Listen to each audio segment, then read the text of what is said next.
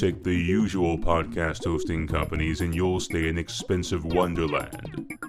Take the podcast of Matrix hosting and you'll experience a completely different world of whole podcast library hosting.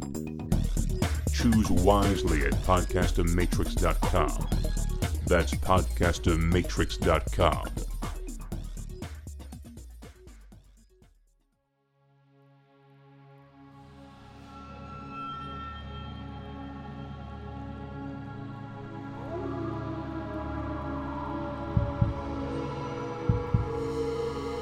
you ever had the feeling of being watched? Hidden eyes following you, a cold chill crawling up your spine, the hairs on the back of your neck standing straight up. Do you know what that is? It's fear. fear. Fear is the most basic human emotion, tied into our instinct to survive. Fear gives us the means to overcome great odds or cripple us with paralyzing dread. But fear can also entertain. Turn off all the lights, lock your closet door, and ignore the sounds from beneath your bed.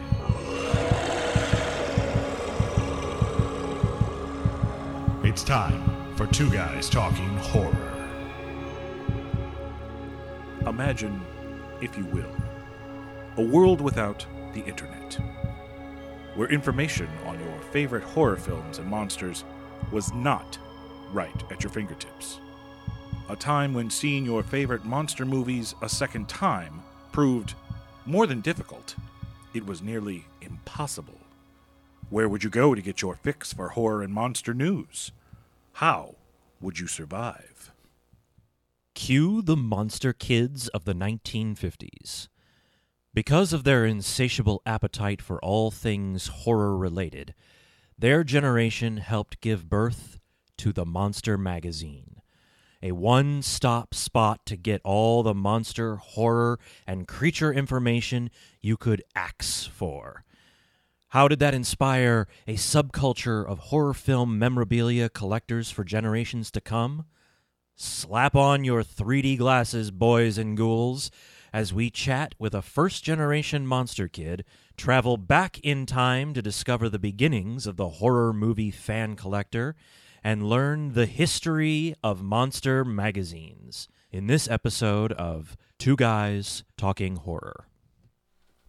Greetings and salutations, ladies and gentlemen, boys and ghouls. Welcome to another episode of Two Guys Talking Horror. I'm one of your hosts, Nicholas J. Hearn. I am your other host, Jason Contini. And again, in epic fashion, we have a, a special guest with us, the great, but never late, John Contini. Mm. Original first generation Yep. monster kid. Welcome back to the show. Thank you. I don't think I've ever been called a first generation anything before, Well, you so are- I appreciate that. You are it's now. nice to be known as something. Before we get into the meat of this episode, let's take a quick moment for some housekeeping. The Predator 2 Perspective Review. Now, we're all familiar with director Wyatt Weed. We've, Yeah. we've worked Sounds with him. I think I think he's somebody we know. So, mm-hmm. so somebody that we might know. Mm-hmm. Somebody I've heard the name in passing. For those of you who don't know, Wyatt, way back early on in his career, before he was a director, did a lot of stuff where special effects was concerned, including working on horror and sci-fi movies. One such film happened to be Predator 2, where Wyatt was one of the predators at the end of the film. I think he was the little one, wasn't The- he? Yes, the I think he's the runt. runt, the runt, of the pack. Yeah. because the majority of the guys in the suits were Lakers. Oh, I don't I don't think I knew Danny that. Glover was that friends Huh. with the Lakers, and they needed some tall Wow. people to f- fill those those costumes. So he he made a call, and the majority are Lakers. Well, we were lucky enough to have Wyatt come into the studio with uh, me and Mike Wilkerson, and we did a perspective review of 1990s Predator 2. Now, this might be a little bit blasphemous, but I kind of like Predator 2 more than I like Predator. Oh, I do. Yeah. And Really? no- oh, wow. Okay. yeah, and nothing against first one, Schwarzenegger, yeah, but nothing against the first one. but I I'm a much bigger fan of Danny Glover.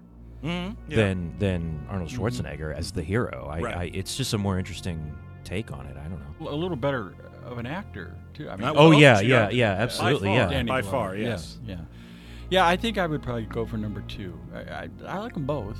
They're good. Yeah, I, I'm not Yeah. saying I dislike the first one, but there's just something about that second one. Mm-hmm. Be on the lookout for the Predator 2 perspective review. There'll be a link to that podcast in the show notes to this episode. All right, that's enough housekeeping. Let's jump right into learning the history of not only monster magazines, but the Monster Kid generation. Maniacal laugh, maniacal laugh.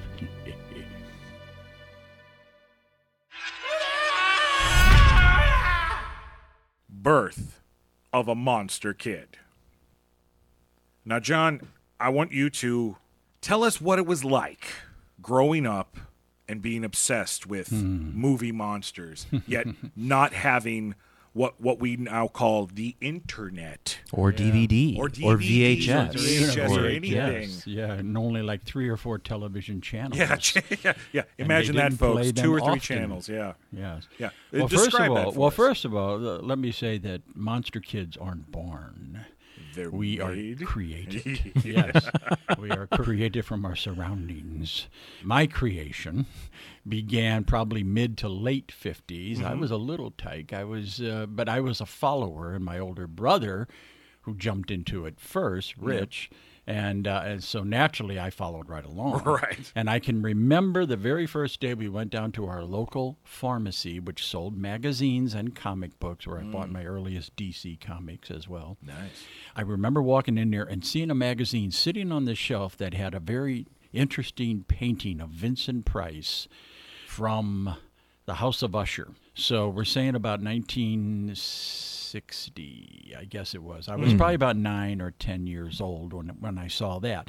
Now I'd already been a fan of the few monster movies that I had seen on TV, mm-hmm. which was rare, particularly King Kong, which ah. played once every oh, year at least, Yeah. and sometimes one time on Channel 11 locally it ran for a week every night at seven o'clock, and I watched it every night. I was going to say 7 at that time you block out Well, that you don't go did. out. No, and- we didn't go anywhere. Didn't go to the movies that week. We stayed home and watched it every night to get our fix. Yeah. That era was it was difficult. It was frustrating. You had a few comic books, Mm-hmm. the horror comics, but keep in mind too that by like the late 1950s, that was the resurgence. Before that, when you had the whole big trial thing with Fredric Wertham. Wor- Wertham, yes, the Yeah. whole Wertham thing, and horror comics particularly were attacked, Right. And all that was shut down, and everything was gone. But by the mid '50s, thanks to a little-known publisher, James Warren, hmm. mm-hmm. and his association with a little-known writer called Forrest J. Ackerman, ah, they yes. created Famous Monsters magazine. The very first issue, I believe, February, I want to say 1958. And it had been kind of in the works for some time before that. So this famous monsters that I saw in the drugstore, I believe, was like number nine. Hmm. So I came in like, where did this come from? Who in the world is making this? Mm-hmm. So we we gobbled it up. We took it home, and then within a couple of months, we were looking at all old stores that had old issues of magazines and comic books, two for a nickel in a box Oh wow! and digging through there and finding some other past issues. Since then, I've tried to complete my famous monsters uh, collection, and uh, the first run, 191, I've got all but about five Oh wow. issues of that. But uh, I digress. Sorry. Uh, to get just back just to out of curiosity, Yeah. what's the earliest issue that you do have? the earliest issue I have is number two. Number two. Number wow. two. number two, which I found in a shop uh, many years later. So I had to pay a little bit, but um, nothing outlandish. Nothing Right, too yeah. outlandish. And on the cover of that issue is a man sitting on the floor cross legged with a funny monster mask on. That man, by the way, is James Warren, the publisher. Oh wow! Yeah, wow. sitting there, and uh, it's called Second Grade Issue. It was hard to find past issues because, again, at that time, being a monster kid, there weren't comic book shops Right. either, Right. Yeah. or magazine stores. I mean, you had you had to go down to the local, what we would call a confectionery or dollar store or hmm. general store, and root through the old boxes of used oh, magazines wow. and Okay. comics. Like I said, two for a nickel, or maybe a magazine was you know, a 10 cents or something. It's hard for me to even imagine not being able to go to a place specifically mm-hmm. built Yeah. for my hobbies. Yeah. You know, it, I can't imagine not being able to go, all right, I'm heading down to the comic shop. What Because granted, you and I didn't have internet as a kid and, and DVD and uh, and that, but we still had VHS and we still had comic had shops comic shops, and yeah. and Uh, you know magazine shops. So Yeah. We had old old bookstores. That was it. You had yeah. to go through the, the old volumes of stuff. And, And when uh, you lived, and, and comic shops were not as brick and mortar stores were not as common as they are today.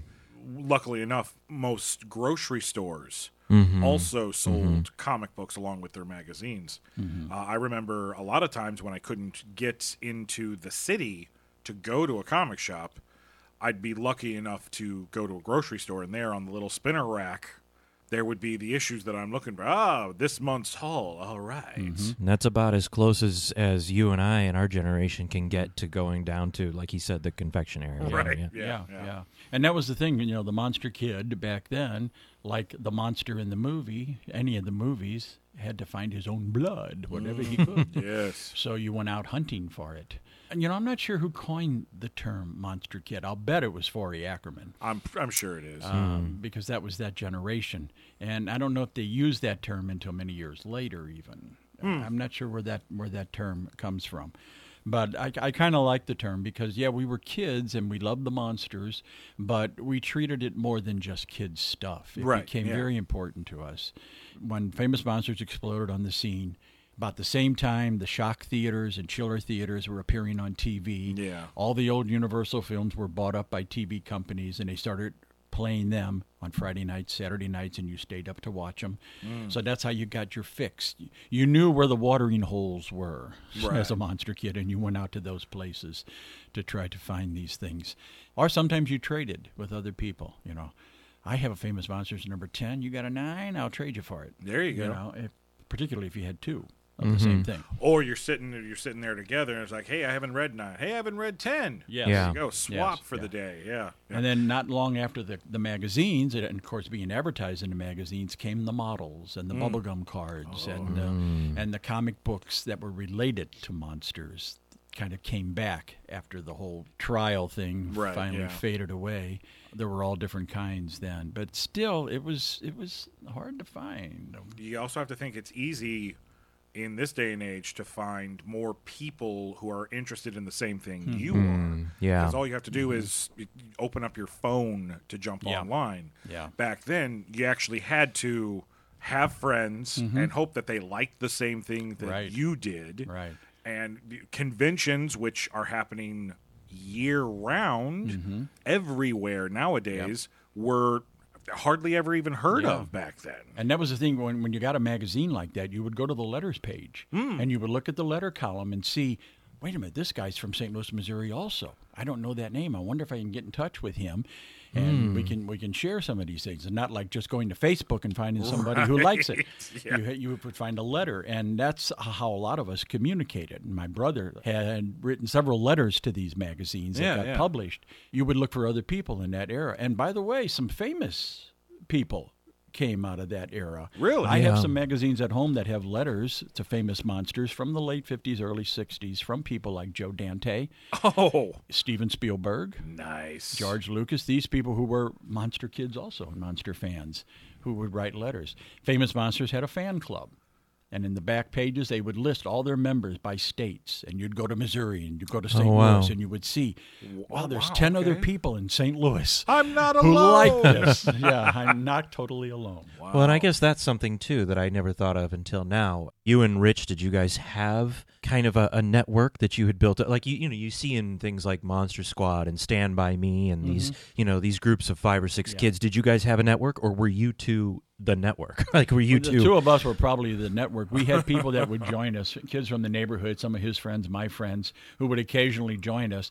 They would come and go. Right. They weren't uh, as dyed in the wool monster fans, I guess, as we were.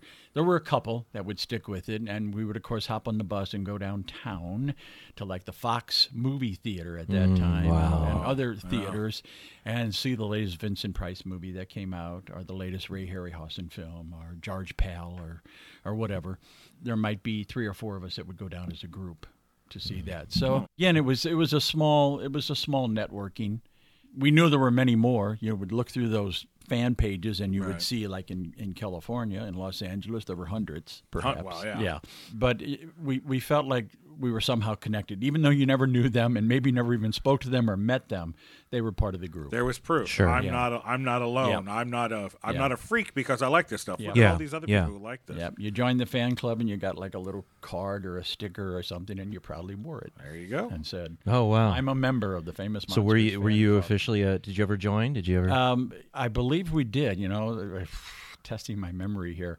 Uh, we probably weren't in it officially for a long time, but I do remember sending away for it, and I do remember a button or something like that that we had Huh. for a while. I wish I would have saved all those, but I saved the magazines. That was the most. yeah. That's what's important. Yeah. Now, speaking of the magazines, uh, tell us about the monster magazine that you and your brother actually created. Well, yeah, we were we were copycats, and of course, when you're a fan and when you're monster kids, you want to do your own, Right. You're not maybe as as well off or as lucky as Steven Spielberg and go out in your garage and shoot a movie and mom pays for it all. But so you you made your own. So my brother and I made our own comic book line. Very similar to the Marvel comic book characters, creating our own. And then, so we did the same thing with the Monster magazine. There was famous monsters of Filmland. We came out with our own called Great Monsters of the Movies. Oh, well, there you go. Catchy title, right? I did all the artwork. I drew the covers. I did. We made up our own movies too. They were they Oh, weren't wow, okay. necessarily about movies that were real. Occasionally, we Hmm. would do something like that, but we would make up our own films and say, you know, next week, the, the creation of this new monster called the Axeman. And we did a whole series of Axeman movies, supposedly. nice. And uh, yeah, we made up our own names of the actors who were in it. Sometimes myself. Now, now, tell me about the Axeman. Was the Axeman some deranged killer who used yes, an axe? Yes, yes. He kind of like the Frankenstein monster. He came back from the dead. So essentially, you and your brother created Jason Voorhees oh yeah. Long before. before Jason Voorhees. yes. You've Yeah. heard it here first, Yes. folks. The Axeman. And I can't remember his name, uh, what it was now, but I do have those, those old drawn magazines at home somewhere. Maybe Archlight Studios will uh, will develop an Axeman movie. You can actually take one of those Yes. those old monster movies Yeah. that you guys made up for fun and actually make the real movie. And we said there was the, and then there was the return of the Axeman and Curse of the Axeman. Frankenstein meets the Axeman, and all sorts. You know, Wolfman meets the Axeman, and and we created some others too. I'm not going to be able to think of them right now, but. Uh, most of those names and titles and things came out of the mind of Rich. Uh, the the look and the art came out of my demented mind. There you go. The Axeman was, of course, very tall and uh, a very scarred face with kind of greenish long hair, and uh, and he carried this bloody axe wherever he went. I'd watch that. I would too. I would totally watch that. And in in addition to that, you know, you had mentioned the models, and um, you know, obviously, I I remember as a kid, you know, even before my my younger brother Nathan, even before Nathan was born and came along, I you know, I remember that you kept all of your models I still have in yeah. my Oh, room. that's right. Yeah. When I was younger, so I, you know, I saw them all the time. But you still Yeah. have a bunch of them, don't I you? the have old Aurora. the main, or- yeah, the main twelve, I believe, the first twelve that came out. And the very first one I got was, of course, Frankenstein, which was, I think, the first one that came out. Hmm.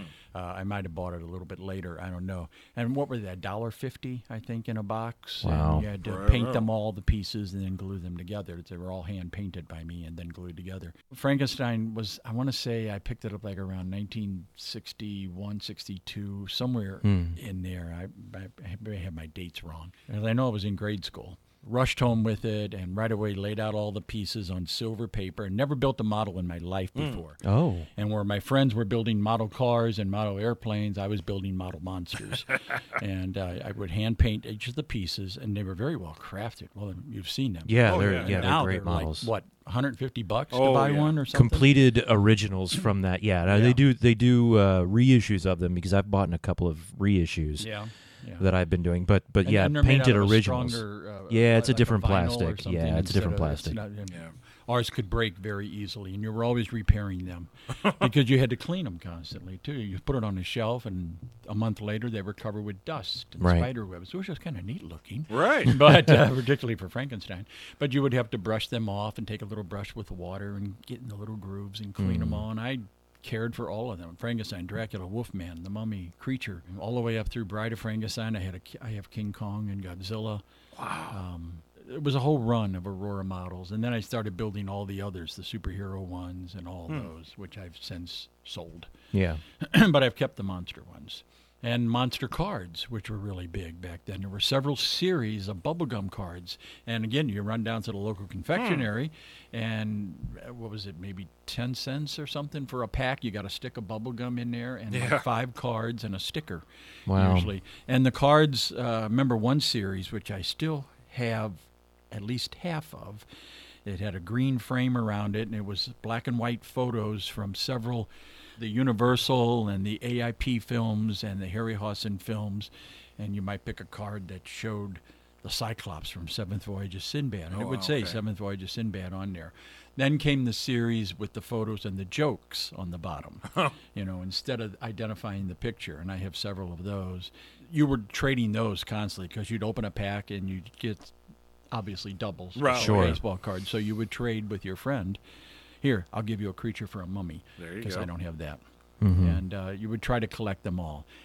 To this day, I'm still trying to collect that that green frame series, and I know I'm still missing probably about 10 or 12 out of a 65, 70, something like that. Oh, wow. run Wow, okay. I think it was something along those lines. Not a bad run though. Yeah. There were several different series runs on those. I- It's probably impossible to get them all now. Yeah. Well, I'm sure somebody out there's got a set or I'm sure. knows somebody who has a set, and I'm sure a set something like that's probably going Yeah. for buku de niro. I would assume. Yeah, I would think so. Most definitely. Yeah, I put most of mine in like a in one of these book uh, albums. Yeah. they Oh, have yeah. sleeves and you can put them Yeah. in there. I don't know if they're worth more in packages unwrapped or whatever. And, Yeah. Yeah, it depends. Yeah. We actually did very recently. Jason and I did an episode uh, revolving around horror collectibles, mostly action figures and toys, and uh, from our era, Yeah. and how cool they have gotten today. You know, the, Yeah. the the quality has gone up, and we'll definitely leave a link to that episode in the show notes to this episode over at our website. It's alive. So I think we were saying before that prior to famous monsters and and the, the early 60s it was really difficult to to get access to that stuff what i've learned and you know doing doing some research recently is that all of this kind of came out of what was known as shock theater which i guess was um essentially like a, a syndicated show basically right it was like a mm-hmm. company that purchased old horror films and then would show them in various markets around the country on late night TV. Mm-hmm. And I guess in each market, did Shock Theater have its own host, or was there a different host in each market that worked through Shock Theater? all that exploded so quickly. The term shock theater, I think other local stations in other cities started using because I don't, I don't think it was copyrighted. Shock mm. theater Right. started using shock theater as the title for a late night Friday night horror flick that they could show. see. And usually a local actor celebrity from that ar- area would play the host either in makeup as a character the most famous of course Zacherley yeah. uh, who was connected so much with famous monsters, who started, I think, in a little local market and then expanded Expanded, yeah. uh, to several other markets. There's a really great documentary called American Scary that goes over the heard about history that, of yeah. the horror hosts. Oh wow. And Mm. it, all these TV stations, like, okay, we have access to all these movies. How are we going to show them? And, and Mm-hmm. Yeah. it was like, get a horror host. Yeah. And sometimes the horror, the, the hosts were serious. Sometimes it was tongue in cheek. Yes. Uh, sometimes they didn't last very long. Sometimes, like Zacherley, I Mm-hmm. mean, Zacherley was around for a very long time. Yes. That was pretty much how kids and teenagers were able to see the old movies Yeah. because they had taken them out of theaters. You, you Yeah, couldn't see yeah. them anymore in the theaters. From what I, I have learned is that it's it's kind of because of Shock Theater that Warren and Ackerman Mm-hmm. got together and did that that first initial what was it just like a special one shot that first one-shot, one right the uh, first yeah. famous monsters which was going to be called Fantastic Monsters of Filmland. oh But the um, the company, and I don't, I don't remember the name, that was going to publish it, suggested the title "Famous Monsters" instead of, and they said, "Fine, as long as we get it out there." yeah yeah yeah And, We'll do uh, whatever you want. Just print it. And by the way, it came out in the middle of a snowstorm Oh, really? uh, that I've read, and that uh, it sold out immediately. wow So Not they a knew they were onto something right there. Oh, yeah. Wow. And that started the whole Monster Magazine craze, Famous Monsters. yeah well that kicked it into gear and, and especially with the popularity of shock theater, Shock and, Theater, and everything and and- of course Zacherley, and then also a resurgence in horror films in the movie theaters, with the beginning of Hammer films Right. in the late '50s and Yeah. the AIP films, Yeah. and the whole sci-fi craze carried through the '50s. It became the entertainment craze for the teenager Mm-hmm. and the younger kids. Chiller Theater was another take on shock theater. Yeah. In St. Louis, we also had Kronos on Zone 2, which was a daily, like 3 o'clock, 4 o'clock every day. You'd rush home from school to catch Kronos on Zone 2. And they would do old uh, Universal films and, and some of the uh, cheaper, newer 50s films that they bought up. And that was hosted by a local actor named Jack Murdoch who it was a very fine actor who I had a chance of working with several years later in a production of Cat on a Hot Tin Roof, and got to talk to him a little bit about it. He loved doing it. He loved Yeah. playing Kronos. I he wore this, I don't know, big glasses, and and he was kind of a, a derby, and he just would just get out there and talk a little bit and joke around, and then, and of course today we have Svengoolie. Yeah. And, Yeah, uh, I never yeah. miss Svengoolie. Sven brings Gulli and um, and Joe Bob, right? Joe Bob Briggs has Yeah, uh, is has- back is now, too. back on Yeah. Shudder. On Oh, Shudder, yeah. he uh, he okay. came back last year for just a marathon. It was a 24 hour marathon. We're going to show these movies, and that's it. And it broke the internet. Oh, wow. It did, yeah. uh, All, all of Shudder's servers shut down, and people couldn't watch. And so they they repeated it, and it was so popular that he came back for Thanksgiving and did a Thanksgiving marathon, the Dinners of Death. That was popular, so they talked him into coming back for a Christmas special. And he was like, "Well, if I'm doing a Christmas movie, I'm going to do it my way." and he ended up showing all of the Phantasm movies Oh wow. because silver balls, I guess. I guess. Mm, Oh, okay.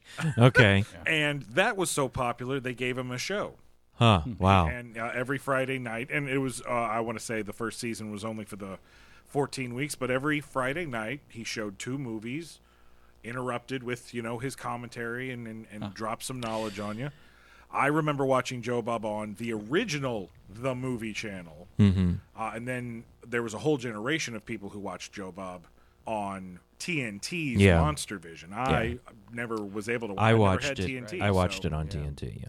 the horror host, especially back then, introducing films, the way that I look at it is that you were finally able to the delivery system was was being perfected, and you're finally getting uh, the the parents who may have watched these older films can now say, "Well, yeah, honey, no, no, you'll you'll enjoy this," and you're introducing it to a new generation. Not only the new movies, but then they go back and they watch the old movies, and you get to read about it in the magazines. Well, and that's- they didn't have before. Right, and that and that's the other thing. Like I know that the the uh, horror hosts obviously made a huge impact on uh, the Monster Kids, and and Ackerman and Warren clearly were the creators of the Monster Kids, whether the term was there or not. They started They it, are but the parents, yes. yeah, they're the parents of it all, and um, the horror hosts certainly helped it. But even at that time when that was starting, the the person that had the biggest impact on Monster Kids has to be Forrest J. Ackerman. Now, at that time, was he Forrest J. Ackerman to Monster Kids, or was he just an editor of a book and you didn't? Like, did he have the popularity that he had years later? I would say it grew pretty quickly with with the uh, publication of Famous Monsters. When it first came out, I'm sure most of the monster kids didn't know who Forry Ackerman was. If you started buying the magazine and started reading his little editorials and particularly his jokes, his humor Yeah. throughout, and then you learn more and more about him, about his Ackermansion, his Acker Museum, and uh, his collection, and his yes. his love for sci-fi, horror, and fantasy going back to the 20s. I think the the real the real fans of famous monsters they knew who he was. His legendary status probably came a little bit later. Sure. Uh, after um, they started doing things about him in news programs and on TV Right. and documentaries and. But we knew who he was. we knew who he was from 1960s on, for sure. I've always looked at Uncle Forry as the monster mag equivalent of Stan Lee. Oh yeah. Yes, You know, he's he's got that that sense of humor. He's that personable. He's he's very. They even in their young his younger years, he he kind they kind of looked alike. Yeah, in- sort in of. way, yeah. almost. Yep. You know, Nick, I don't know if um, if we've ever shared this tidbit with you. We actually got to meet Uncle Forry. Uh, what was that? About twenty years ago, I think, at a at an Archon convention in right Illinois. oh, Yeah. signature. yeah. We met him, Ray Harry Harryhausen, Harryhausen, Ray Bradbury, Ray Bradbury, and Julius Schwartz from Julia DC. Schwartz. We're all Yeah. there at that. They were all at the one show, and yeah, it was Yeah. great. Yeah, it was a lot of fun, and yeah, you got that sign. We got pictures with them. Yeah, we and- got pictures Yeah, with I should him dig those pictures up. Actually, got to sit and chat a little bit, and, uh, and Ray Harryhausen. Now I, I got to meet twice. Yeah. I met him there, but I met him the first time when he was appearing in Cleveland, Ohio, showing his his work. Huh. and I got to meet him. That's the picture. That's that I the had picture. taken that got published in Famous Monsters, and that's my claim to fame. Yeah, I'm published in Famous Monsters. yeah, in the in the resurgence of Right. it, which we'll get Right. into in a, Yeah. in a little bit. You know, aside from Forry, there is another person that we haven't really touched on too much just yet, uh, who had a huge impact on monster magazines and the monster kid generation at that time, and that's Basil Gogos Yeah. And his amazing covers. covers. If He- you weren't going to the magazine for the information to begin with, you're going for the covers. yeah, yeah. because those were just absolutely beautiful. Now, do you know uh, uh, in the in the early issues, you know, it was always a, a weird picture, like you said, of the guy sitting cross-legged on the front. At, at what point did Basil Gogos' work start getting featured on the cover? Well, I'm looking here in this in this magazine right now, and uh, yeah, you're right. The first couple of issues were just uh, silly pictures, photographs, Mhm. uh, whatever.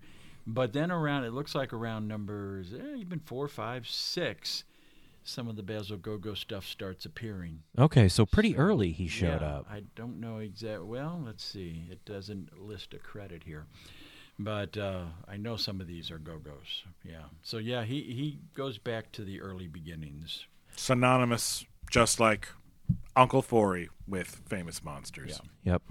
And sadly, Yeah. also recently, not not all that long ago, passed away. Yeah, I And think another artist at that time who did some work for Famous Monsters and for Creepy was uh, the one who did all the, the paperback covers for the Tarzan and the Burroughs, and that was Frank Frazetta. Oh, And his paintings are just absolutely gorgeous. Now, see, I didn't know Frazetta did covers for Famous Monsters he in did, at time. few. and oh he- wow! Particularly, some, he did some stories for Creepy and Eerie. Now that I knew. Yeah. yeah. Wow, I didn't realize that. So Frazetta, every bit as uh, as influential to it all as as Ackerman and Gogos. Then, I would say so. I mean, he was an idol of mine. You know, I particularly like the artists like Kirby, of course, for Marvel. right. and Frank Frazetta. I, I would particularly buy. I bought the whole At the Earth's Core series because the covers were by Frank Frazetta, Yeah. Mm-hmm. and the stories were great. of course, he did all the Burroughs stuff, the whole ser- all the Tarzans, all the uh, Pellucidar, all the uh, John Carters. Mm. And uh, an ad of his appeared just about in every Famous Monsters magazine, and that was the ad for the giant drawing of the Frankenstein monster you could get. Very kind of a cartoony. Yeah. Oh, yeah, arms. yeah. You probably have seen the poster. yeah, Uh, it was like six feet tall, and you could hang it in your room. I Yeah. never did get one of those. Darn. it was like a door poster yeah, or something. hang it on the Yeah, yeah, yeah, and it was Frank Frazetta's drawing. Wow. Yeah. Now there was a lot of other magazines too besides Famous Monsters, right? At that time, I Oh, mean, the yes. copycats started Yeah, coming out. right away. It didn't take long because Famous Monsters was making money. Sure. A magazine on the Oh, yeah. stand selling for 35 cents an issue. Ugh. 35 cents an issue. Of course, that 35 cents was hard to earn back then. I had Well, to do right. a lot of dishes at home to get 35 cents a week to go buy. a Purposely dirty up dishes so that you yeah, can do 'em. absolutely. yeah, cut the lawn. Nightly things like raids that. of the couch to try and find Yeah, loose yeah. change. change, right? Right. So 35 cents for a magazine I guess is equivalent to spending probably close to fifteen, twenty dollars for one today. Yeah, I guess so. Mm-hmm. It yeah. was it was hard to come by, so you you saved up. Besides that, I was also buying Marvel comics, all twelve issues every month. So Now Yeah, a we understand why previous generations worked harder because they wanted things. There were so the many- Only way yeah. that you could get them. There were so working. many cool things. And yeah, and I know that I've recognized a lot of the titles, you know, Journal of Frankenstein and obviously you had the comic magazines like Creepy and Eerie and Yes. and those things.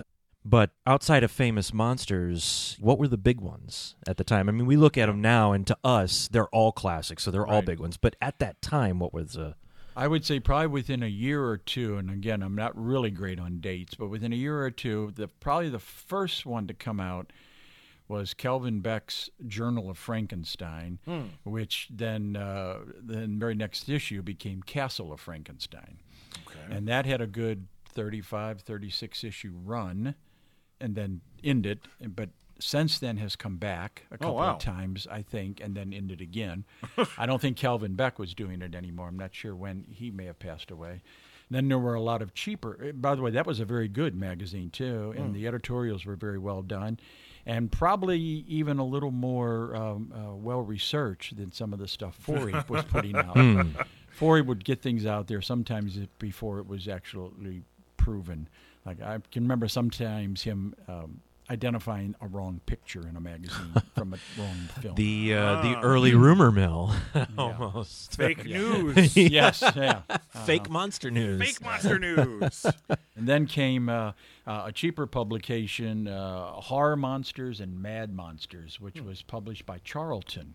You remember the Charlton comics? oh yes oh, okay, yeah. Blue Captain Beetle Atom, and Blue Beetle yeah. and all Wow. those. Well, they had their own magazine. It was printed on like a really cheap newspaper print. So it would fade in your hands. You could get it all over your hands, and Yeah. the picture mm. was almost gone before you finished the magazine. But there were several issues of those, and those were pretty quickly put together. But you still bought them. Well, well, yeah. It didn't matter. You bought them, and sometimes you would buy two copies, and then you would cut one up. And because my brother and I made scrapbooks, which I still Oh, have, that's right. I I've forgot. Yeah, I've seen you. those, yeah. volumes of scrapbooks cut up from old monster magazines, photos, that we would do our own basically. Nice. And uh, so horror monsters and mad monsters, and then I would say by the early to mid 60s, 63, 64, when Hammer Films was really taking off, Yeah. uh, particularly in the States, there were a lot of magazines that highlighted those instead of the Universals. Sure. And there were magazines called Modern Monster, which was kind of both Universal, the old classics, and the Hammer films. And there was one called Shriek and and uh, Monster Mania. Uh, each of those ran only had a run of maybe three or four issues. They were very well done, nice covers, glossy work, uh, a, a nicer newsprint, and uh, b- better quality paper, and so on. Yeah. And the articles were, were were pretty well written. They were trying to give famous monsters a run for their money. Maybe they were just too smart at that time. I, I, I don't know. Maybe people wanted the humor that Forry Yeah. had. They, hmm. they wanted their monsters to be fun. These guys started analyzing the films and started writing critiques more and started taking things apart. And while real monster fans like my brother and I, we loved that sort of thing. I don't think the generic monster fan was too fond of it. Sure, give us the give us the monster and quit. Yeah. Shriek magazine was one that I guess predates Fangoria in the sense that it was one that was a little more sensational Hmm. than the others, maybe a little more adult by showing some of the films in the 60s that highlighted the, the sexiness of horror films, the, the the blood and the gore of the Right, horror films. And they would show up and they would have pictures in the magazines, always black and white, of course, because it was black and white print Yeah. those were a little more shocking to to to get a hold of it and to read. And then oh, there were many others. There was um, uh, some from England. Uh, there was a magazine called House of Hammer, which then became Halls of Horror or something. I think it finally evolved into. Yeah. That was kind of unique in the sense that each issue would take a Hammer film and and do it in comic book form. Oh wow. So Cool. like this one, I'm Like holding in my drawn hand. or Yeah. photos? Uh, no, drawn. actual actual drawings. This one I have in my hand right here is a copy of the Creeping Unknown, as it was called in America, or the Quatermass Experiment from England, and it's actually Oh, wow. uh, the whole film, part two, there in this issue, and it would tell the whole story. And they and the artwork was was pretty darn good, and they would actually draw them to look like the actors. Like, look, that looks like Brian Donlevy there uh, from Quatermass. That ran a good 40, 50 issues, I believe. That's a brilliant concept. Yeah. It was, each issue would take it, but then there were other articles in there as well. They also did film articles uh, on on classic films and, and the whole thing. It was a monster magazine as well as sometimes original scary stories drawn in there too. Hammer Wow, there's a was kind of void for that one. in, in the current day and age. There needs to be some more of those. That's and cool. then there was even a newspaper, uh, a monthly newspaper called the Monster Times, and it was printed actually on newspaper print, and it would fold out, and it was literally a newspaper, chock full of stories and articles Wow. on everything connected to horror, fantasy, sci-fi films. That ran probably 60, 70 issues. Holy cow! That's kind of hard to find, I think, now. I have several, but I don't have them all. Now, Warren and uh, Warren Publishing and, and all that were, uh, besides Famous Monsters, they had several spin offs, too, that you would grab as soon as possible. Besides the Famous Monsters yearbooks, which were reprints of articles throughout that whole year, or they called them fear books, I believe. And um, uh, they would reprint the covers usually of some of the past issues on the front, and then on the inside they would have reprints of the articles. Forry then came out with Monster World that only ran about 10 issues. At the same time, Famous Monsters was running. It was a companion magazine. So one month you'd get Famous Monsters, and next month Monster World. Ah, 'Cause okay. Famous Oh, okay. was bi-monthly. Okay. Or, um, yeah, bi-monthly. Monster World only ran about 10 issues. And what's interesting, in a typical Forry fashion, years later, when uh, when Forry was was really anxious to get to issue 100 of Famous Monsters, he decided to take the 10 issues of Monster World and said just said that they were part of famous monsters and they were issues number 70 to 79 so famous monsters jumped from issue 70 to 80 so monster world now counts as those 10 missing issues oh wow! of famous monsters if you if you can follow on. wow! Uh, wow! so My but magazine, was a I can do what I mag- want. do whatever he wants you bet that's exactly what he did he wanted that anniversary He issue. wanted to get there. and then, of course, they published Creepy and Yeah, Eerie, yeah. as you mentioned before. They also had a magazine called Wildest Westerns. It only ran about eight issues, and it was all about Western movies and Western TV shows. And that was at a time when Westerns were at their height. Yeah, yeah. Television in 1959 had something like 33 Western TV series playing in prime time. So Warren Warren did do other things besides the the horror stuff. Another one was Screen Thrills Illustrated. It was was based on the action adventure films of the 30s, 40s, and hmm. 50s. The movie serials. Hmm. Uh, it was in Screen Thrills that I first learned about the Captain America movie serial, which I never hmm. knew it existed oh, until wow, I read about okay. it. And then that was right before Marvel brought him back in the Avengers. Hmm. And they they did articles on that, and then they also published a magazine called Spacemen, which just highlighted science fiction films. Wow. And like Which famous also monsters, back then at that time, science Yep. fiction was huge. it was Yeah, it was very very huge, and that sparked then some other science fiction magazines to come out. You know, years later, Starlog, of course, and, Mm-hmm. Right. uh, and others. Well, when you uh, know that you've got a delivery system for fans for what they want, right, it's cash cow.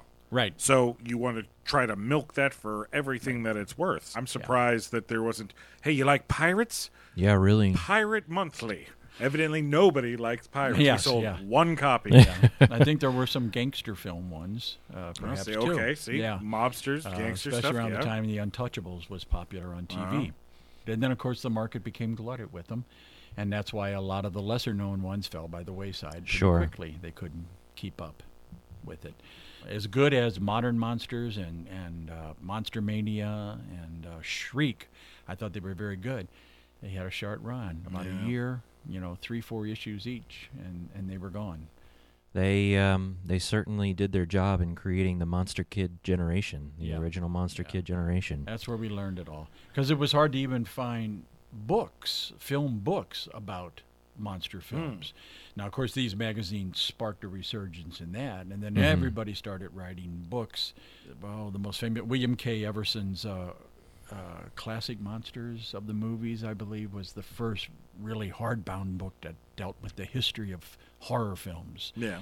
and uh, particularly all the Universal and the silent films, all the way up to, to Hammer films. Then there became a whole slew of monster books, monster film books. Hmm. Calvin All- Beck, who published Castle Frankenstein, wrote several and had those published. Uh, and you know, as a monster kid, you went and bought those too. So oh, that yeah. you knew everything about Boris Karloff. You knew everything about Vincent Price. And uh, Well, this then is how you became the authority. Yeah, This yeah. is how you get to hold court for Right. Yep. all of your friends. Right. I've Yep. read all these magazines. Yeah. Ask me a question. I Right. can give you the answer. Yep. And you Yeah. and you would try to compile your own list because you didn't ha- you couldn't go to IMDb Right. and see how many movies did Boris Karloff make. You had to find out by going through these books and magazines Yeah. that this year he had this many films and he was in these, and you would find the cast lists and you would research. I spent, a, in fact, my brother and I wrote a book, which we never Mhm. published. you know about it Yep. Yep. called uh, Children of the Night, uh, the line from Dracula, dealing particularly with the horror actor. And there's it's like in three sections. The first section are the stars: Karloff, Right. Price, Lorre, all those people, Cushing, Lee. And then there's a section on the co-stars, the little lesser-known ones: Dwight Frye, Noble Mm. Johnson, these people. And then a section on the guest stars, those people who were known for other things but made a half a dozen horror fantasy films. You know, you know. Did you know Randolph Scott, the Western star, Randolph was in horror films? he made a couple of horror films. Really? Now, see, I didn't know that. See, and so this book deals with all of that. Why haven't And- Why haven't you published this book? Well, um, it needs to be updated now because we finished it about uh, 23 years ago, something oh, like that. probably more than that. So yeah. I need to get back and research and fill in all the gaps. Well, it could be volume one. Yeah, that's true. That's it could idea, it could yeah. be a volume one, and yeah, Yeah. and you just prep But, a uh, second one. Yeah, and I've even started collecting all the photos for it too. I even have a box full of headshots and pi- pictures of these people that I wanted to use in there. Any publishers out there interested? just uh, contact me. But see, it was that era of monster magazines and that, that era of the beginning of the Monster Kid that gave you the the drive and the research to put something like that together. And that's where we we ask you, the audience, were you a first generation monster kid? Share with us your experiences of growing up with these classic monster magazines. Head on over to our website at uh, twoguystalkinghorror.com, hit the contact button, fill out the contact form, and let us know.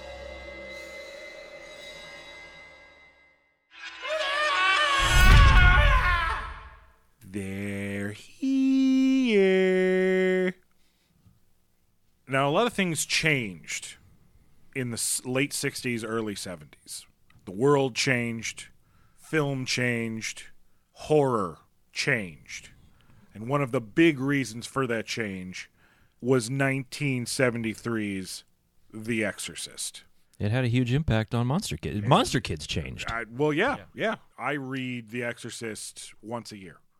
it is an engrossing book, and that movie. I, when I was growing up, my mother told me a story. She was at the drive-in as a teenager. She was at the drive-in, and it was one of those two-sided drive-ins where the concession stand was in the middle, and you had one screen over here and one screen over here.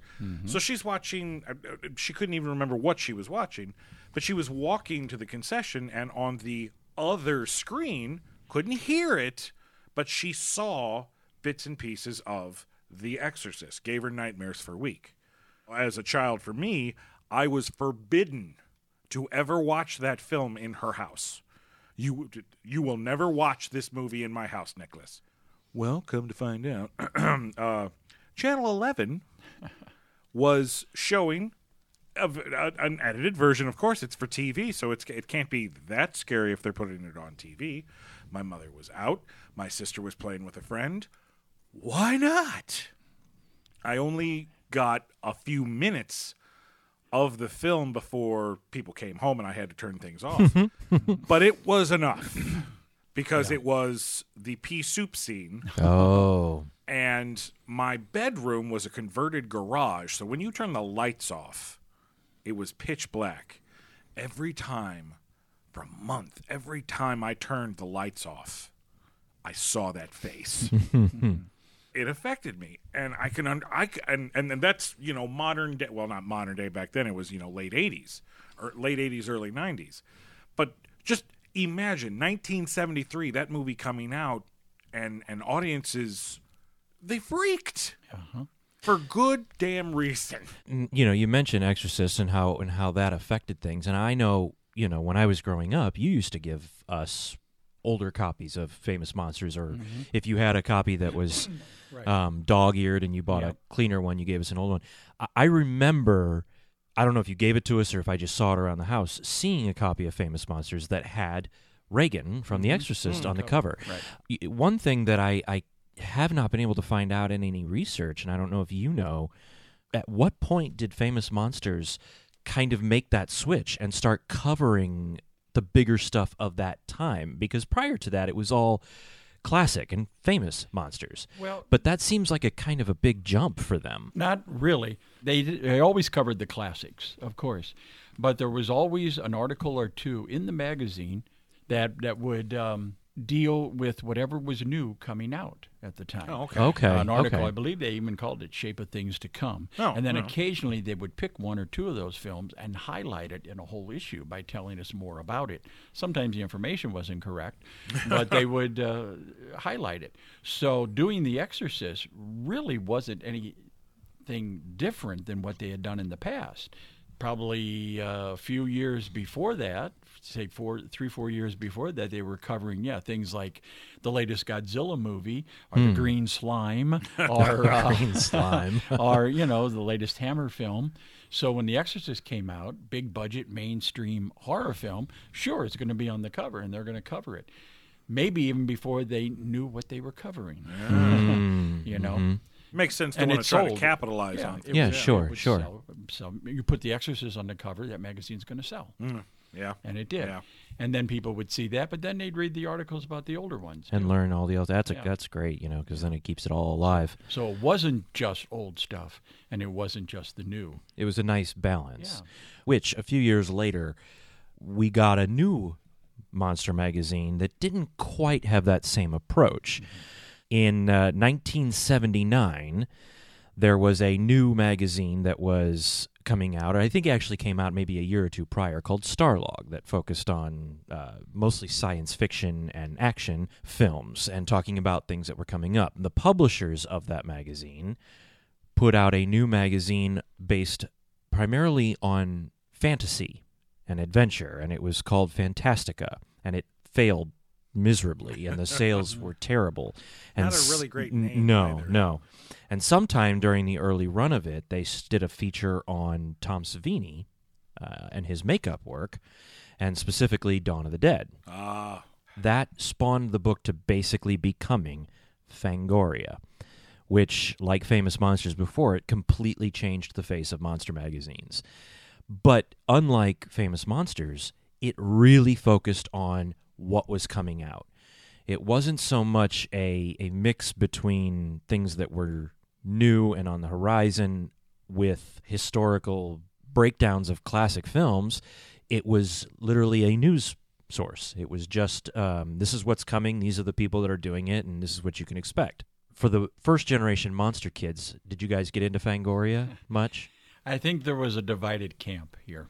Uh, Was there? Yeah, I think a lot of the real older and, and old fashioned Monster Kid fans uh, were not too crazy about Fangoria because there wasn't enough there about the classics, obviously. Well, well. And also, uh, a lot of us weren't as interested in the modern horror film as we had been in the older films. And we knew that the face of film was going to change, and we knew that, that this is what it was going to be.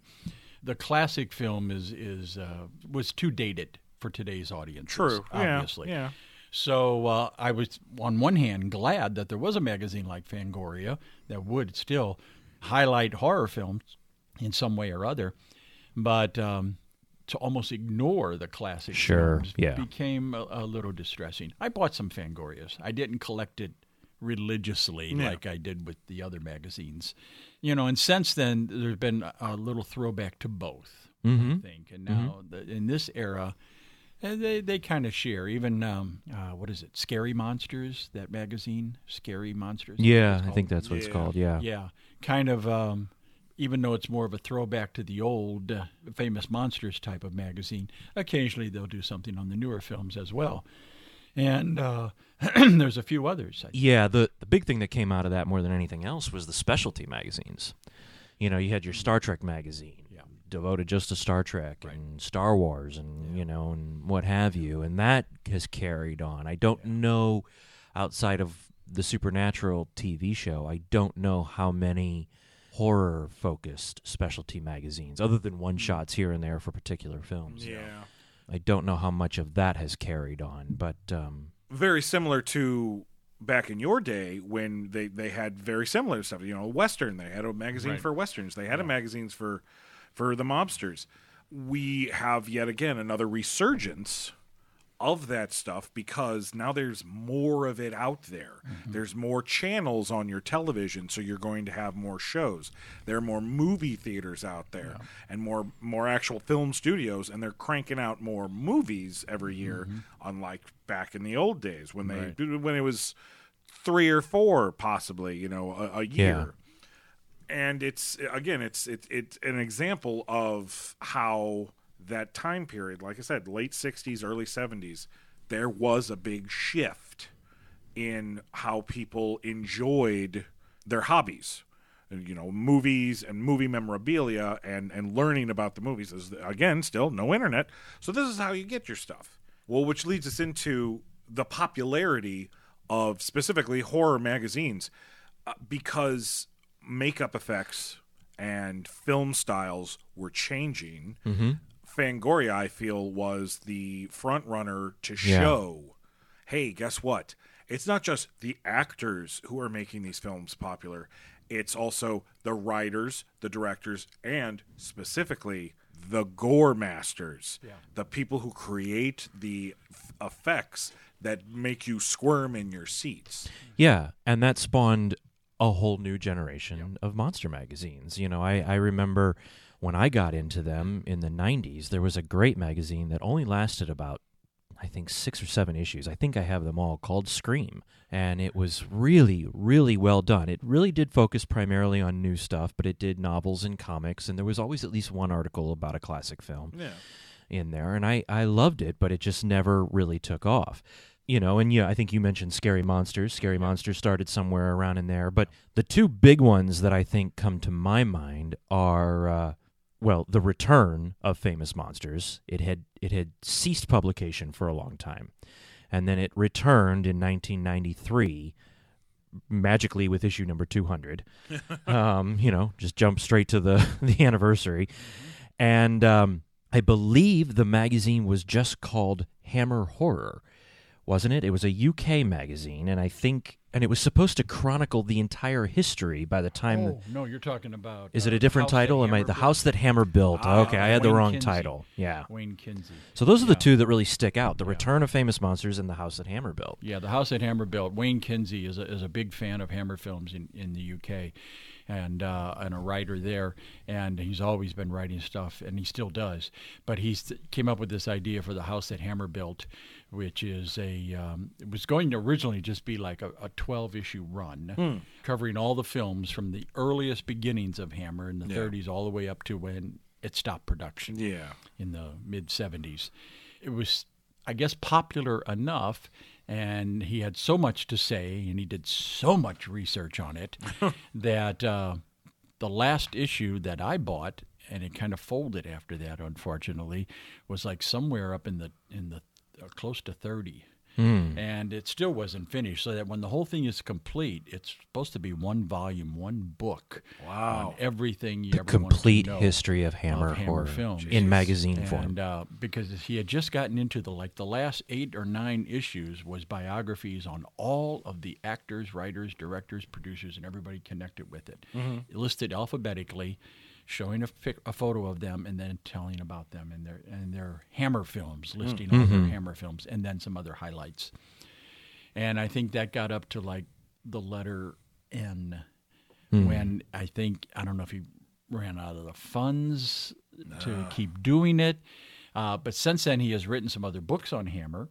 I don't know if it's still his goal to hopefully finish this someday, but it has stopped somewhere around 27, 28, I want to say, something like that. But it's excellently done. and It's on a very hard stock, glossy page. And uh, I mean, it's it's pretty much a one man show. He, he does it all. Wow. Talk about an authority. Yeah, yeah, no kidding. That would be fun to try to track down some of those.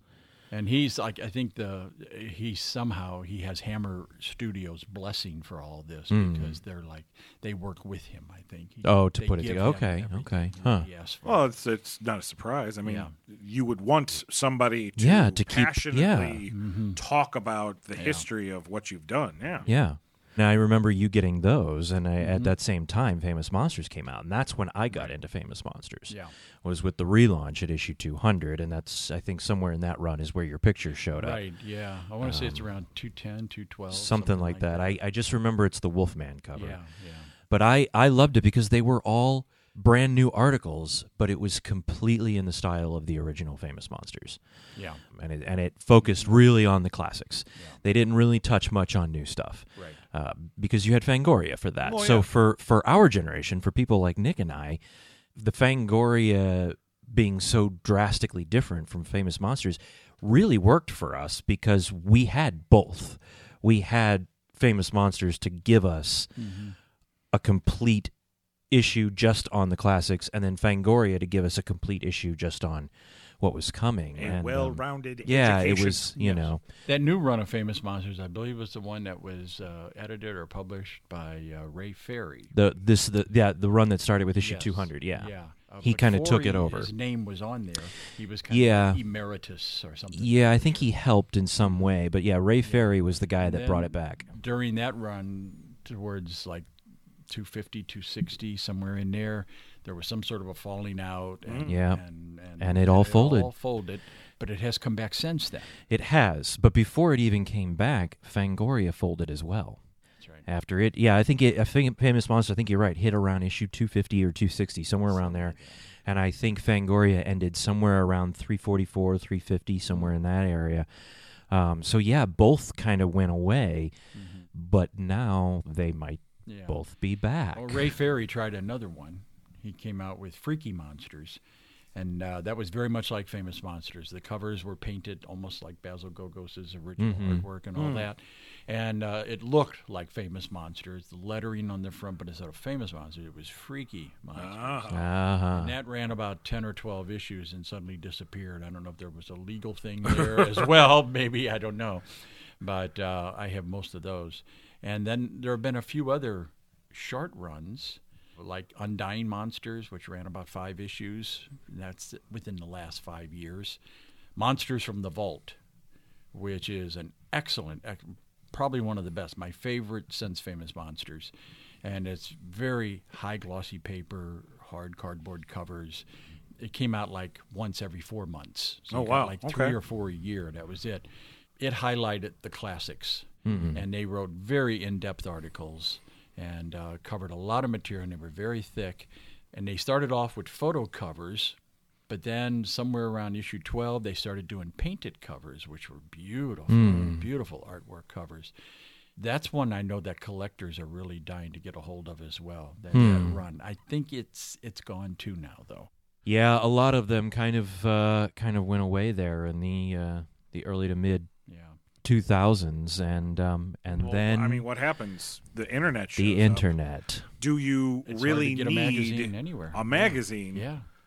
when you can just easily, from the comfort of your home, own home, you don't even have to put on clothes Right. to learn information. Yeah. Well, that's where we want to know were you a fan or a collector of any of the Fright mags that we listed? Were there any monster magazines that we missed that you were really into? Head on over to our Facebook page and start up a conversation with us there about your love for monster magazines. Now, like I said before, you know what do you what do you do with a magazine when you can comfortably sit in front of your computer and look up all the information you want? The future is here, and print just might be dead. We'll get into that when we come back for more Two Guys Talking Horror.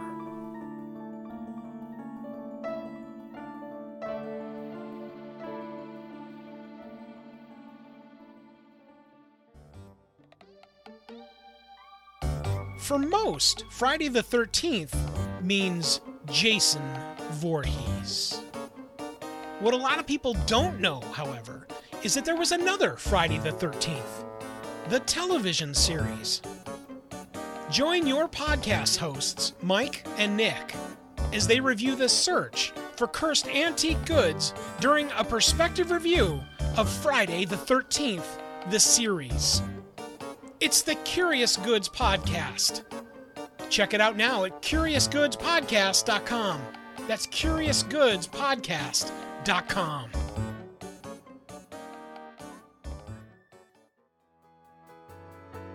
Make your podcast soar with the Editor Core. Editing podcasts can be ugh, rough. Everyone knows that you'll spend at least double the time you use creating the podcast when editing it. Then there's the control freak factor and the gotta get it right the first time. Well, it's time to shove all that out the door and make your podcast soar with the Editor Core. The Editor Core is a talented, experienced team of podcast editors that have edited tens of thousands of hours of podcast content, and they're ready for yours now. Check out editorcore.com because it's time to make your podcast soar. Editorcore.com. That's editorcore.com. Wouldn't it be cool if your advertising could last forever? It can with perpetual advertising. Here's how it works magazine, radio, and television ads are efforts that people might see or hear once and then they're lost forever. Perpetual advertising provides you with the chance for repeat exposure and replayability weeks, months, even years after it's originally inserted inside a podcast. So even if your advertising is included in a podcast years ago, those efforts are still impactful, providing you with true return on investment, real impact, thanks to perpetual advertising. Are you ready to change the way you and your company or organization advertises? Find out more and launch a unique perpetual advertising effort now by visiting twoguystalking.com forward slash sponsors.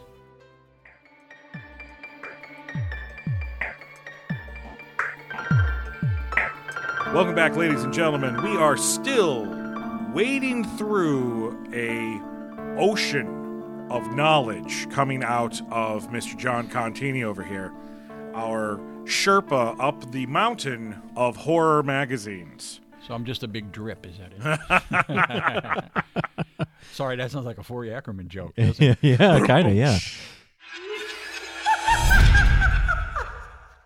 They're back. So now we had uh, mentioned that, you know, Fangoria and Famous Monsters, and they all kind of folded up and went under because of the internet. And the internet really kind of became the way that the more current generation of monster kids got their news and their information. I mean, And even funny enough, most of those magazines ended up getting websites. Oh yeah, yeah, yeah, and they they would the continue to produce articles. like yeah, that. right. Yeah, It's but it would just- just be digital You're format. not holding Yeah. it in your hand. And I'm sorry. I, I- I'll quote Stan Lee. Comic books, and I, and we'll we'll now insert magazines, Mm-hmm. are just like boobs. They're nice to look at, but I want to hold them every once in a while. Yeah, there's something there's something very tactile that I I love about holding an old comic and an old uh, magazine, and It's the you know touch and the it's smell. yeah The- the, the- smell, and even say the print and- aroma. yeah, and even the newer about the ones have a you know they're printed on different paper, Yeah. Both magazines and comics, but they have a different smell, but it's still a, a very distinct feel and smell to them, Yeah. and um, you know, and you just don't get that from the internet. But you know, in this day and age, when we carry computers in our pockets, and um, you know, we can have any information at the touch of our hand, and it, I guess, detracts a lot of people from buying and collecting these magazines. However, it seems like there is a resurgence. Mhm. In 2015, the classic monsters of the movies launched. with issue one. And so that has been going.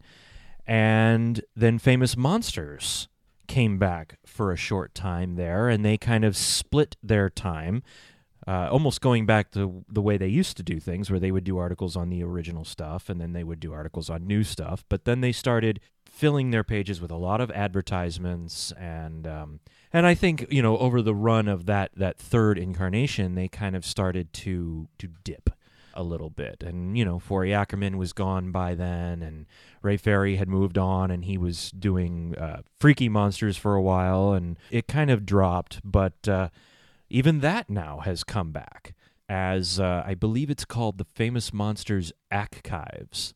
I don't know if it's an annual thing now, if the book is an annual book, or or if it's twice a year or what, but it's massive, and it's like twenty five dollars. Oh something like that per issue. I think there's only one out, and the first one was on Godzilla. Oh, yeah, yeah. That's But is a it long going to way be- from thirty-five cents an issue. Well, yeah. Yeah. but is it also going to be filled with information that I can't get somewhere else for twenty five dollars? See, that's that's.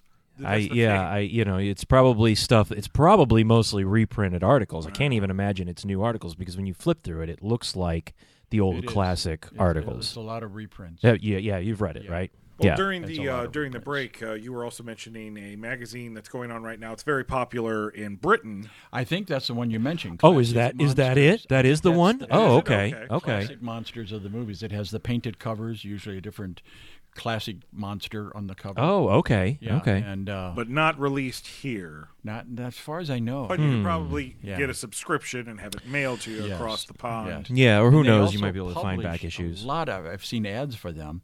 A lot of one-shot issues, like they'll do a whole magazine on, for example, Son of Frankenstein, or Hmm, okay. a whole magazine on the original Dracula, and uh, with painted covers usually. Oh, wow. That would Oh, be and, fun. that, and that's They're good because you know what you're getting. It's, it's Yeah. all Yeah. this subject right here. You're not gonna you're not gonna be reading about Son of Frankenstein and all of a sudden they're gonna slip in Wolfman meets Frankenstein. Right. No, no, no. That's And- not what this is about. and maybe maybe with with the internet being what it is maybe that is where monster magazines need to go make To it specific yeah. Mm-hmm. so that you know you're getting what you want which goes all the way back to some of the Forry's ideas because he did a couple of those back in the 60s, Hmm. one shot magazines. There was one that, that he published that was just, for example, on the mole people.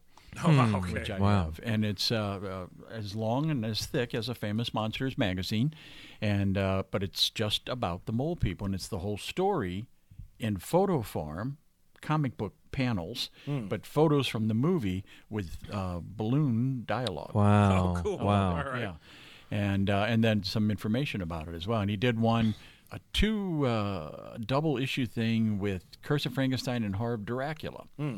Uh, same way, I believe it's it's photos. I have that one too. It's it's photos from the movie with the balloons dialogue uh, Right. printed in, and then um, of course Charlton tried to jump on the bandwagon, and they came out with one on uh, the Black Zoo, and that goes back to at least 1963 or 64 with Yeah. Michael Gough yeah uh, who was the poor man's Peter Cushing, and uh, but excellent. I'm sorry, excellent actor. Though. I love him. I love him. He's great. You're just not Peter Cushing. yeah. but uh, they did a whole issue on on the Black Zoo. Same thing, photos, and the dialogue was balloons they put in there. so it's Uh, almost those are rare to get a hold of. it's almost like you know what's old is new again in a sense then you know to go to those those specialty things it's, Yeah. that's what he was doing then Well, that is what our gen. Well, I can't even call it our generation. It's the, the the new generation. That's what the new generation wants. And fine, okay, cool, yeah good. Yeah. I'll take it. because what it's done is in in some form it has brought back famous monsters and now you know those articles that are in the archives books may just be rehashes for all of us but think about the up and coming monster kid generation And it's it's new to them they've never read the articles and now fangoria has Fangoria returned, and I what I think that's a quarterly now, isn't it? I think it or it started off something like that. I don't know. I don't know. I'd have to look into it. I mean, it, it, it started recently. It was just the end of 2018. I want to say October of 2018, if I'm not mistaken. Yeah. I want to say the new Halloween. The Michael Oh yes, I think that was is the first, yeah, first the is first issue of the new run. Yeah, So that for that first issue. So yeah, And I assume these magazines are like 11.95 each or 12.95. Yeah. probably, Yeah. probably, yeah, Yep, probably, probably again. But like I Inflation. said, it was just as hard to get 35 cents back then. yeah, so- I was say they're they're probably it's doing just as many probably- extra dishes yeah, and yeah. Or whatever kids do nowadays. to Whatever get- they do. Well, yeah. to ki- get not their only do kids have allowance. Do they well, have allowances they, anymore? I'm sure. Oh, people- I'm sure they do. I'm sh- I'm sure. Uh, the the great thing about it is, is though, is that the technology has expanded our delivery system of mm-hmm. getting the information even more. Yes, we have the magazines are back. They are out there because people will buy them. They do want to read them. You can still get the information online. Great. But there's so many other avenues that you can also utilize mm-hmm. to get your horror in horror specifically information nowadays not counting the magazines and the websites you know there's there's blogs and news sites constantly i mean I, I get notifications all the time on my phone about a new article that's posted from this site or that site YouTube video- yes, videos, video review reviews. shows. and uh, well also podcasts Oh, right. That's yeah. what this is, isn't it? yeah, yeah. it's not radio it's podcast Yeah. yeah Created some new monsters, haven't Yes, we? Correct. yes. Really, when it boils down to it, we don't care how you get your information. We just want you to absorb that information. Get it any way you can. If you listen to a podcast, great. I hope you're listening. Well, of course, you're listening to this one because you're listening to this one. yeah. Getting really meta and existential right now. Hmm. I'm Let me pull it back a little bit. Hmm. Grab a magazine. If you if you have never read a horror magazine, do yourself a favor and at least do it once. Find somebody who has a couple. Find somebody's parents who have a couple, and just read one. Give it a shot. I swear, it's not gonna kill you, or maybe it will. And that's where we now ask all of you how exactly do you get your horror fix? Do you get it through blogs? You get it through videos, podcasts like this one? Or are you a die-hard monster kid getting your info from monster magazines? Let us know by heading over to twoguystalkinghorror.com, click the contact button, fill out the form, and let us know where you get your news from. Now, sadly, ladies and gentlemen, it is time for us to say goodbye. But before we do that, I want to again thank our special guest, John Contini, for braving his way here, bringing all of these great monster magazines for us to page through. We are going to be taking pictures. Oh, good. It'll be up on our website, on our on our social media pages. You'll be able to see us geek out of all the cool stuff that he's brought. John, thank you Oh, for stopping by. Hope that you will come back again. Oh, absolutely. Yeah. Anytime you want to talk about classic horror, I'm here. Well, until next time, I'm one of your hosts, Nicholas J. Hearn. I'm your other host, Jason Contini. And remember, don't be afraid of the dark. Be afraid of what's in the dark. Congratulations! You've survived this episode of Two Guys Talking Horror. We hope you were entertained and informed by our program. Take what you have learned and pass it on to your family and friends. It may just save their lives someday. Have questions? Comments? Suggestions for a future episode? Visit our website at twoguystalkinghorror.com. Click anywhere on the right hand side and fill out our short web form. It's the easiest way to interact with the hosts. Beware of monsters, creatures, and all things that go bump in the night. And keep telling yourself it's only a podcast. It's, only a podcast. It's only a podcast. It's, only a podcast. It's only a podcast. It's, only a podcast. I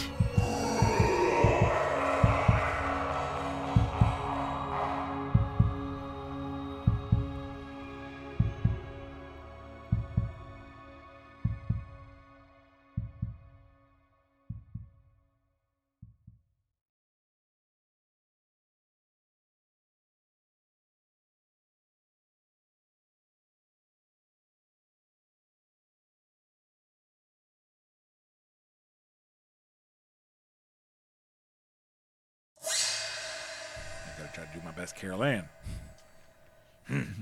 They're here.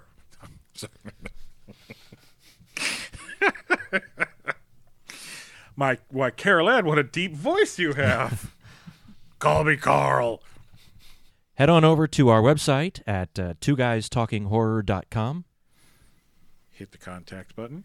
Hit the contact button, Fill out the contact form fill out the contact form, and let us know. and let us know. You're a good parrot. I, I'm a good parrot. Insert the tone. Insert the tone. Shut up. Quiet, you.